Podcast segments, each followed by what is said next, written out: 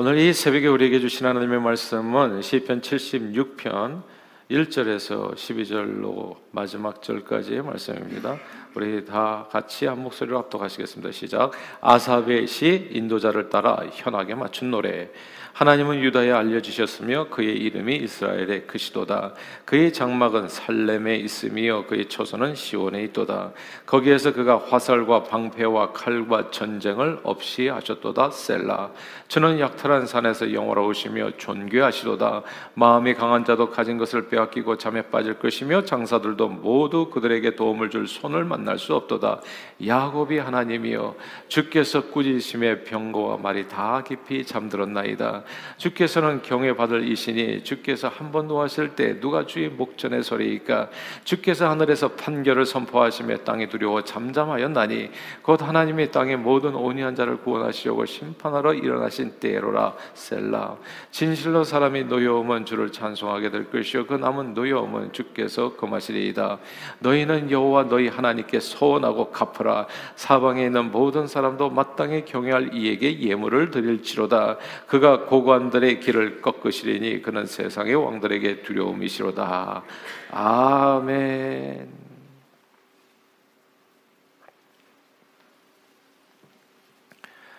오늘날 우크라이나 사태가 심상치 않습니다. 러시아의 푸틴은 계속 우크라이나를 압도적인 군사력으로 이제 압박하고 있고 서방 세계는 이제 눈치를 보고 있죠.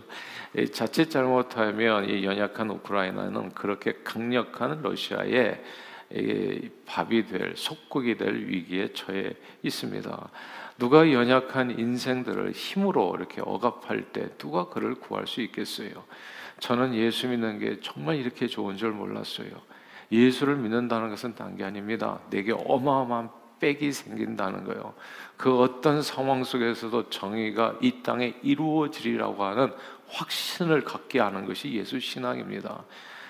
이거예요. 영접하는 자, 곧 그 이름을 믿는 자들에게는 하나님의 자녀가 되는 권세를 주셨으니 이게 진짜 놀라운 말씀입니다. 하나님이 하나님이 누굽니까? 천지를 만드신 분이에요. 만왕의 만주의 그분이 내 빽이 되어 주시는 놀라운 사건이 아, 그게 예수 신앙이라는 겁니다. 우리 하나님을 가장 잘 표현할 수 있는 단어 중 하나는 아마도 선한 목자일 겁니다. 하나님은 연약한 양과 같은 인생들을 돌보고 먹이고 키우고 그리고 지켜주시는 선한 목자이십니다. 양은 날카로운 이빨이 없지요. 그리고 또 발톱이 없지요. 그래서 맹수들의 공격에 매우 취약합니다. 맹수들이 달려들면 뭐 대항할 변변할 무기가 없기 때문에 그냥 죽을 수밖에 없어요. 목자 없는 양들은 죽은 목숨이나 다름없습니다. 연약한 인생들 오늘날 우크라이나 보니까 꼭 양 같다는 생각이 들어요. 이게 푸틴을 이길 수가 없어 1대1로 싸워가지고는 어떻게 이기겠습니까? 예전에 핵무기도 다 넘겨버렸는데 무기도 없고 변변한 무기도 없고 지금 목총 들고 있잖아요. 그러니까 어떻게 이기냐고. 그러니까 우리 인생은 강력한 대적 앞에 마치 양 같은 그런 순간들이 있습니다. 옛날에도 한국에 그랬었어요. 시집 가면 그집 귀신이 되라. 이게 뭐냐면 정말 여성들은 예전에 양 같았어요. 그냥 시댁 식구들이 그좀 무섭잖아요. 다시 노예로부터 시작해가지고 그 속에서 혼자 마침 진짜 진짜 도살장에 끌려가는 양처럼 들어가서 죽은 듯이 살아야 되는 거예요. 무슨 벙어리 3년 무슨 사람이 무슨 벙어리예요. 네. 그런 인생들이 있었어요. 그런 순간들이. 그러니까 때로는 어떤 인생들은요. 진짜 맹수 같은 사람들에 둘러싸여 가지고 죽기 바로 직전인 그런 위기 위기감 속에서 살아가는 사람들이 있는 겁니다. 근데 예수 믿는 게 뭐가 좋으냐? 아, 주님이 나의 선한 목자가 되어 주신다는 거예요. 목자가 있으면 양떼들은 언제나 목자의 돌봄 안에서 평안합니다.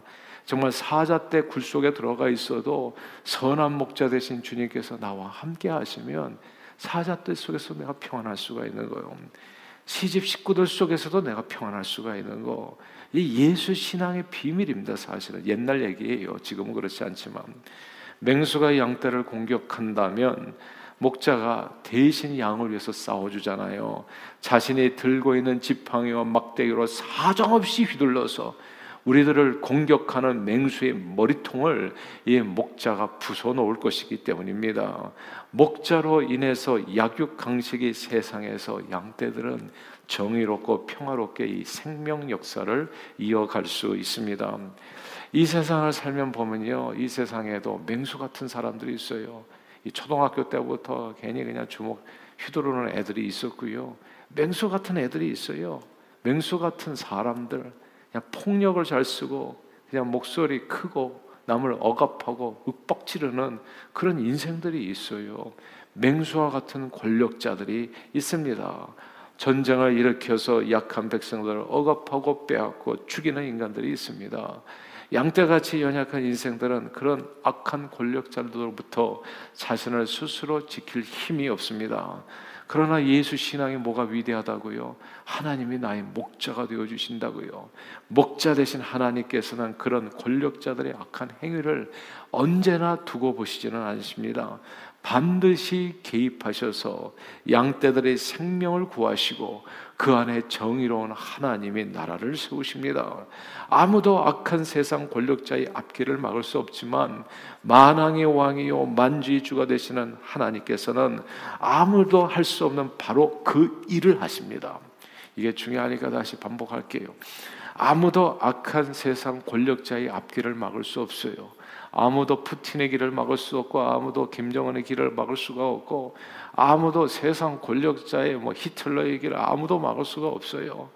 그러나 그 앞길을 누가 막으냐 만왕의 왕용 만주의 주가 되시는 하나님께서는 아무도 막을 수 없는 그, 그 앞길을 막으십니다. 그게 오늘 본문이에요. 다 함께 12절을 같이 읽겠습니다. 76편 12절입니다. 시작. 그가 고관들의 길을 꺾으시리니 그는 세상의 왕들에게 두려움이시로다. 아멘. 그가 고관들의 길을 꺾고 그는 세상 왕들의 두려움. 이 구절을 주목해야 됩니다. 세상 왕들 권력자들은 늘 조심해야 돼요.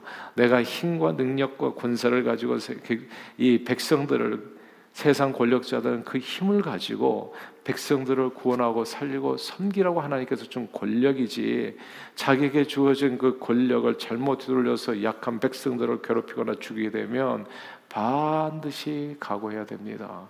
이 권력자들이 꼭 세상에만 있는 거 아니에요. 왕들만 권력이 있는 게 아니에요. 사람들은 지푸라기만 한 권력을 가지고 있으면 다 휘둘려고 그래. 갑질이라고 하잖아요. 한국에 돈 좀 있으면 아는 게 조금 있으면 그리고 뭐 이렇게 조금이라도 세상에서 무슨 면장이라도 하나 하면은 그 쥐푸라기만 한 권력을 가지고 그리고 남자면 뭐 젊으면 뭐 이런 게 다 권력인 거예요.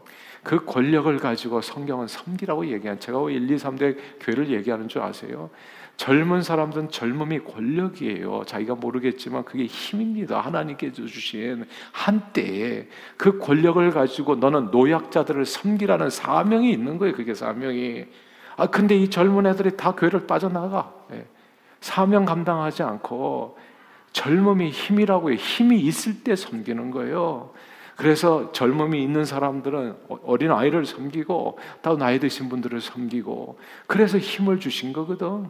근데 힘을 쓸데없는 데 사용한다고요. 자기네들끼리 노는데 그냥 세상 돌아다니는데 그러다 보니까 이 방향이 잘못된 거예요. 사람에게 하나님께서 힘을 주신 까닭은 그걸로 연약한 자를 섬기라, 구원하라, 사람을 살리라. 근데 그 권력을 가지고 자기 자신을 위해서 자기 쾌락을 위해서 그 권력을 휘둘러서 약한 백성들을 괴롭히거나 만약에 주게 되면 반드시 각오해야 합니다. 왜냐하면 세상 왕들의 두려움이신 만왕의 왕이요 만주의 주 되신 하나님께서 반드시 그를 찾아내서 그 죄값을 치르게 할 것이기 때문입니다. 오늘날 정말 한국에서요 남편분들이 그 거실에 놓이는 사과 한 조각도 제대로 자기 마음대로 못 먹어요. 엊그저께 신문을 보니까 남자들도 반드시 은퇴하기 전에 딴 주머니를 하나 차고 있어야 된다고 하더라고요. 그렇게 안 하고 은퇴를 하게 되면 여성에게 다 그 권력이 넘어가서 재산 사용 권한이 넘어가서 그래서 여성에게 이 용돈을 받았어야 되는데 그게 쉽지 않다는 게 그게. 예. 근데 이게 그 생각해 보면 자기가 물질로 생각해 보세요. 과거에 그 권력을 휘둘렀던 거예요. 지금은 시집 식구들이요. 며느리 만날 수가 없어. 요즘은 시집 어머니가 그냥 문 앞에다 그냥 김치 딱 놓고 가가지고 전화도 하면 안 되죠. 카톡 메시지를 보내야죠. 예. 이런 시대가 되어 버렸어요. 왜 그러냐면 예전에 정말 제가 어렸을 때만 해도 저희 어머니만 해도 엄청 시집살이 살았어요. 이게 과연 여자가 이런 삶을 살아간다면 나는 남자로 태어난 게 너무나 행복하다. 이렇게 얘기할 정도로 정말 처절한 인생들이었다고요. 근데 그 인생을 하나님께서 막아주시는 거예요. 이제는 완전히 거꾸로 됐잖아요. 그러니까 권력은 있을 때 진짜 조심하셔야 됩니다. 안 그러면 진짜 처절한 인생의 앞을 우리를 기다리고 있는 거예요. 성경 말씀이 그 오늘 본문이 그겁니다. 오늘 본문에 얘기하는 그 고관들의 길을 꺾으시고 그리고 세상의 왕들에게 하나님은 두려움 되신다. 권력자들에게 두려움 되신다는 거. 하나님을 두려워하면서 사는 것이 그 지혜의 근본입니다. 아돌프 아이만은 나치 독일 친위대 장교 겸 600만 명의 유대인 학살의 실무 총 책임자였습니다. 오스트리아 출신으로 1934년 독일로 이주해서 나치 독일에서 유대인 축출 및 학살 전문가로 통했지요. 1941년 아이히만은 나치 친위대 소속 대대장으로 진급해서 게슈타포 유대인과 과장으로 임명되었습니다. 세계 제2차 대전 중에 아이히만은 유럽 각지에서 유대인들을 모아 강제 수용소로 보내는 열차 수송의 최종 책임자였습니다. 그는 그때 약 500만 명의 유대인을 그러니까 600만 명 되기 전에 유대인을 열차에 태웠다고 평소에 늘 자랑하며 돌아다녔대요. 나치에 충성하면서 조직적으로 유대인이라는 적을 말살하는 일을 그 누구보다도 적극적으로 효과적으로 수행했던 인물. 이러한 업적으로 철, 십자, 훈장까지 받았습니다. 1945년까지 아이만은 진짜 나는 새도 떨어뜨리는 권력을 휘둘렀던 사람이에요. 친일의 이 이때까지 정말 아이만은 유대인들에게 있어서 어마어마한 무서운 괴물이었죠. 그리고 그런 놀라운 재능과 낯에 대한 충성심으로 자기에게 맡겨진 일을 그 누구보다도 탁월하게 처리했던 유능한 사람. 그래서 한때요 독일에서는 그런 말이 있었다고도 50만 명의 아이만만 있으면 전쟁에서 어떤 전쟁에서도 결코 지지 않는다. 그럴 정도로 유능한 민물이었고 정말 무서운 인물이었습니다. 그러나 아이만은 유대인 수백만 명을 잡아 죽이는 그 절대 권력자의 자리에 오래 있지는 못했습니다. 1941년부터 1945년까지 권벌 10년인데 10년도 못 갔어요. 결국 1945년 나치 독일에 항복하니까 미국은 포로 수용소에 갇히는 전범이 되고 맙니다. 그런데 아이히만은 잘 자기들 신분을 속이죠.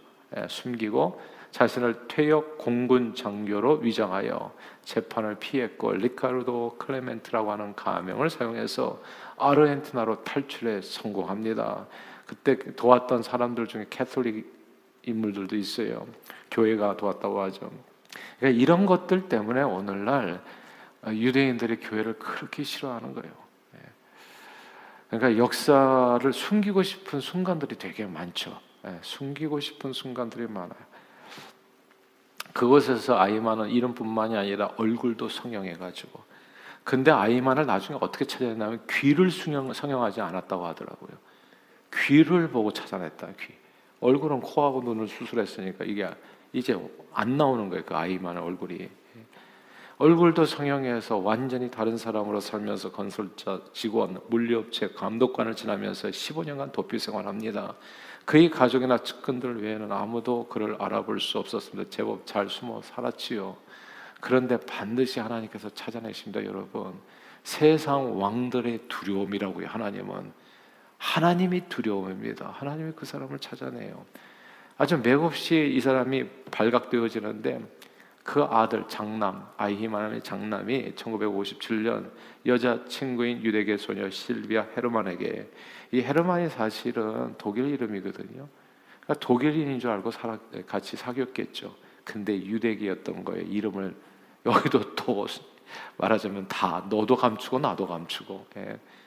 그래가지고 이 유대계 헤르만 실비아 여인과 이제 사귄 거죠. 아이만의 장남이. 그래서 사귀면서 사이가 깊어지니까 자기 아버지가 유럽에서 유대인 제거에 앞장섰다고 자랑을 하게 됩니다. 상대가 누군지를 모르고. 실비아의 아버지가 누구였습니까? 바로 유대인으로서 아이에만에게 희생당했던 사람이거든요. 원수와 사귄 거예요. 원수의 아들. 실비아도 어린 시절에 수용소에 수감돼 있었던 겁니다. 즉시 이스라엘 외무장관에게 신고했고 2년의 추적수가 끝에 추적 수사 끝에 아이만은 자택 인근에서 잡히게 됩니다. 놀라운 사실은 그가 그 어마어마한 범죄를 저질렀고 그 범죄한 사실을 다 인정했지만 자신이 지은 죄의 무게를 깨닫지 못하고 후회하는 감정을 단 한 번도 보이지 않았다 합니다. 신문 과정에서 아이만은 자신은 그저 나치 명령에 충실하게 따랐을 뿐이라고 했습니다. 이 사람이 만약 권력의 자리에 계속 있었다면 더 많은 유대인들이 600만이 아니라 700만, 800만, 1000만 그 이상으로 이 땅의 씨가 마를 때까지 유대인들 어쩌면 다 죽었을지 모릅니다. 오늘 시편 본문은 뭐냐하면 세상의 왕들이 자신들의 권력을 이용해서 힘없는 연약한 백성들을 압제하고 학살할 때 하나님께서 하시는 일들을 나타내 보여주십니다. 악한 권력자의 손을 그대로 놔두면 사람들은 전쟁 중에 속절없이 계속 죽어나가는 상황이 됩니다. 약한 자들이 일어나 스스로 구원할 수는 없어요. 맹수 앞에서 양이 스스로를 구원하는 수는 없습니다. 그때 우리의 선한 목자이시요 만왕의 왕이요 만주의 주이신 하나님께서 일어나십니다. 그리고 그들을 심판하시지요. 하늘 높은 줄 모르고 의시되고 권력을 엉뚱한 곳에 사용하는 자들을 하나님께서 하루아침에 처단하십니다. 얼굴을 성형하고 이름을 바꾸어도 하나님께서 반드시 그들을 적발해 내십니다. 그리고 이 땅에서 심판하시고 또한 영원히 심판하십니다. 그러므로 오늘 본문 11절이에요. 11절 한번 같이 한번 읽어 볼까요? 11절 시작. 너희는 여호와 너희 하나님께 소원하고 갚으라. 사방에 있는 모든 사람도 마땅히 경외할 이에게 예물을 드릴지로다. 아멘. 마땅히 경외할 이에게 마땅히 두려워할 이에게 예물을 드리라. 마땅히 두려워할 일은 이 세상에 한 번밖에 없어요. 여호와 하나님, 여호와 하나님. 그래서 예수님은 육을 멸하는 자, 세상 권력자를 두려워하지 말고 영과 육을 영원히 멸할 수 있는 하나님을 두려워하라고 말씀했습니다. 성경은 울 땅에서 우리가 무익한 말을 하든지 그날의 심판을 받는다고 했어요. 권력과 힘과 지혜는 그래서 있을 때 주의해야 됩니다. 있을 때 잘 사용해야 됩니다. 내게 주어진 모든 소유와 능력은 하늘 왕의 뜻을 쫓아서 사람을 살리고 구원하고 그 다음에 그 영혼을 또 이렇게 격려하고 섬기는 데 사용해야지 사람을 괴롭히고 죽이는 데 사용해서는 안 됩니다. 성경은 우리가 참으로 이 땅에서 무슨 일을 하든지 그 심은 대로 거둔다 말씀했잖아요. 그러면 오늘 우리는 꼭 두 가지를 기억해야 됩니다. 첫째는 세상 권력자를 두려워하지 마시고 하나님을 두려워하십시오. 하나님을 예. 하나님 앞에 더 나와서 기도하고 하나님을 의지하는 저와 여러분들이 다 되시기를 바랍니다. 그리고 두 번째 주는 교훈은 여러분에게 무슨 지푸라기라도 잡을 만한 그런 권력이 있으시거든 그 권력이 향하는 방향이 사람을 살리는 방향이 되기를 소원합니다. 꼭 사람을 살리세요. 가정에서도 내가 남편으로서 남자로서 힘이 좀 있다고 생각하신다면 여성 아내 연약한 자를 섬기는 사람이 되십시오. 그러면 절대 나중에 은퇴하고 나서 정말 처절한 인생 되지 않아요. 행복하게 살 수 있어요. 왜 나중에 돕고 사하고 힘들게 살아가냐 하면 권력을 엉뚱한 데 사용했던 사람이 맨날 술 마시고 들어와서 때려 부시고 한 사람은 결국은 쫓겨나는 거예요. 그 권력의 위치에서 그 얘기를 하는 겁니다. 오늘 본문이 네 권력이 언제까지 네 힘이 언제까지 가리라 너 생각하냐. 그러니까 목소리도 좀 낮추시고요. 항상 조심하시고 예. 오늘 본문이 그 얘기 항상 조심하시고 그리고 힘이 있거든 그걸 사람을 섬기고 살리는데 내가 물질이 있거든 자랑하지 마시고 좋은 차 하나 바꾸려고 생각하지 마시고 더 좋은 걸로 그렇게 하지 마시고 필요한 사람에게 나눠주는 일에 삶을 드리라 얘기하는 겁니다. 오늘 성경 얘기하잖아요. 하나님은 세상 왕들에게 두려움이라. 권력자에게 하나님은 두려움이 되십니다. 그러므로 만왕의 왕이요 만주해 주신 하늘 아버지를 경외하는 마음으로 오늘도 선한 말과 행실로 은혜를 끼치며 하나님을 영화롭게 하는데 쓰임 받는 저와 여러분들이 다 되시기를 바랍니다. 마땅히 경외할 주님께 경배와 찬양을 올려들어서 주님의 기쁨되어 그분의 도우심과 지키심과 복주심을 풍성히 경험하고 누리는 저와 여러분들이 다 되시기를 주 이름으로 축원합니다. 기도하겠습니다. 사랑의 주님 고맙고 감사합니다. 오늘 말씀을 통해서 하나님 세상 권력 두려워하지 말고 하나님을 두려워하라. 주님은 말씀하십니다. 세상 권력자 힘 잘못 쓰면 하나님께서 반드시 그를 끝까지 쫓아내서 심판대에 세운다. 그게 오늘 성경 말씀입니다. 그렇기 때문에 동시에 우리 자신을 또 돌아보게 됩니다. 내가 부모로서의 힘이 있다든지 어린 자녀들에게 또 내가 남자로서 또 여자로서 어떤 힘과 능력이 있든지 지혜가 있든지 내게 주신 하나님의 은혜를 쫓아서 이것은 사명 감당하라고 준 것이지 나 혼자 잘 먹고 잘 살아 남을 이용하고 억압하라고 준 것이 아니라는 거 이 사실을 깨닫게 해주심을 감사합니다. 우리도 예수 그리스도를 본받아 이 땅에 살아 숨쉬는 동안 내게 주시는 모든 시간과 물질과 재능을 다 사용해서 힘과 권력을 사용해서 사람을 구원하고 살리는데 존귀하게 쓰임 받는 하나님의 권속들이 다 되게 해 주시기를 간절히 우리 주 예수 그리스도 이름으로 축복하며 기도하옵나이다. 아멘.